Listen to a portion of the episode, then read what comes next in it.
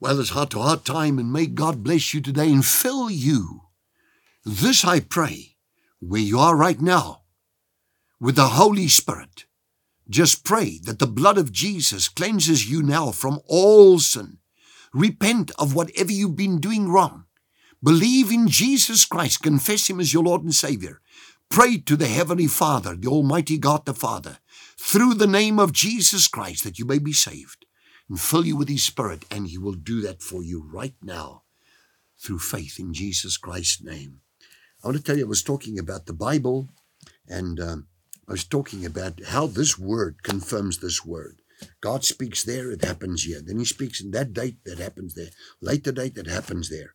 Then you go, the archaeology does exactly the same thing. The whole of these words of the Bible are confirmed.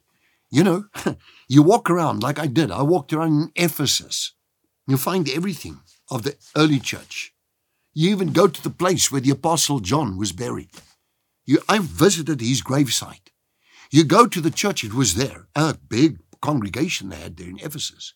They had John there, the Apostle John, that wrote the book of, of, of Revelation. They had they had Paul there, they had Timothy there, they had uh, Aquila and Priscilla's there uh, Priscilla there.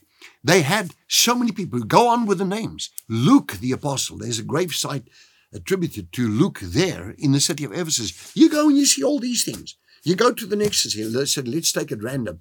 I go through the city of, let's say, Antalya or Attalia, as they would say, south of Turkey.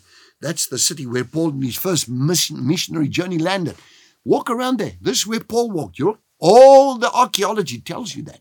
Then you go, let's shoot across to Athens, the Areopagus. I go and I find the Areopagus. Then I go to Corinth. I go and I find Corinth. Then I go to the seven churches of Revelation Ephesus, Smyrna, Pergamos, Thyatira, Sardis, Philadelphia, Laodicea, and all there. The book of Colossians. I look at all these things, even all of those churches, and mentioned in the book of, of, of, of Acts. It goes on. The Bible confirms the Bible through history. One God lives through it all. And he tells you that to get to him, you got to come to him through faith in Christ Jesus. This is the way, he said, John 14, you know, where Philip asks him, uh, and, and there is, there's this whole discourse, he says, um, you know, be not troubled, believe in God. That's John chapter 14.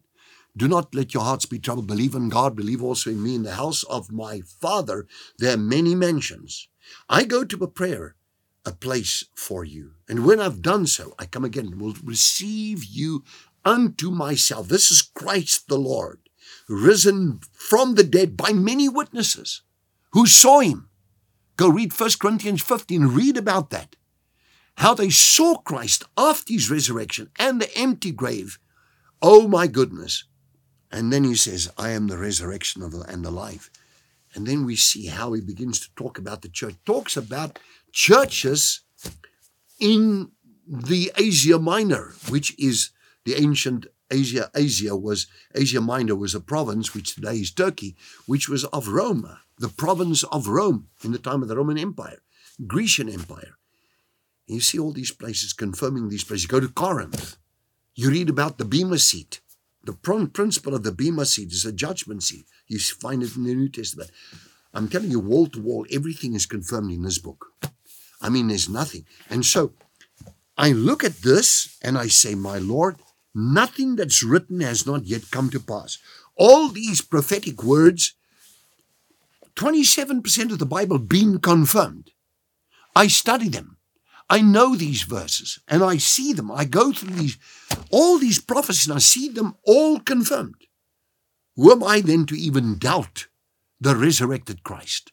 And then I say, like Paul, I believe in him unto the resurrection of the dead. And it is my determined purpose that I will please him in this life, serve him fully to the best of my ability. May you be also doing the same. Give your all to Christ and God will bless you all the days of your life. Amen.